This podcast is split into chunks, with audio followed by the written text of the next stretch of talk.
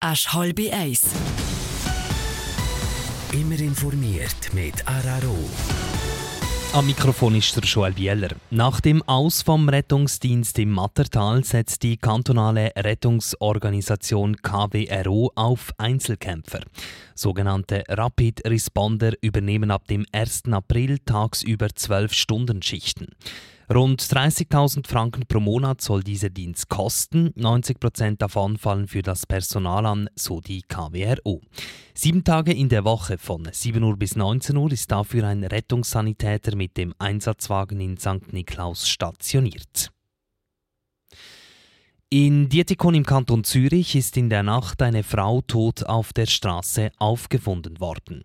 Wie die Zürcher Kantonspolizei heute mitteilte, wies sie Verletzungen auf. Ein Gewaltverbrechen könne nicht ausgeschlossen werden. Die ausgerückte Notärztin habe nur noch den Tod der Frau feststellen können. Eine Untersuchung wurde eingeleitet. Am Flughafen München hat ein zweitägiger Warnstreik begonnen. Betroffen sind die Gepäckabfertigung und die Sicherheitsdienste. Es geht um höhere Löhne. Das hat ein Sprecher der Gewerkschaft Verdi heute Morgen bestätigt. Für voraussichtlich rund 200.000 Fluggäste bedeutet das, dass sie den zweitgrößten deutschen Flughafen heute und morgen nicht nutzen können. Schweizer Flughäfen und die SBB raten davon ab, morgen Montag nach Deutschland zu reisen. Und zum Sport Eishockey.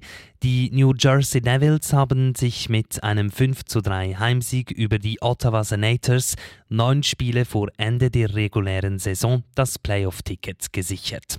Die Devils mit dem Oberwalliser Captain Nico Hischer stehen damit erstmals seit 2018 wieder in den Playoffs.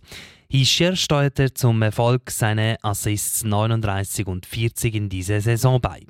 Mit insgesamt 70 Punkten ist er derzeit der beste Schweizer Scorer in der NHL.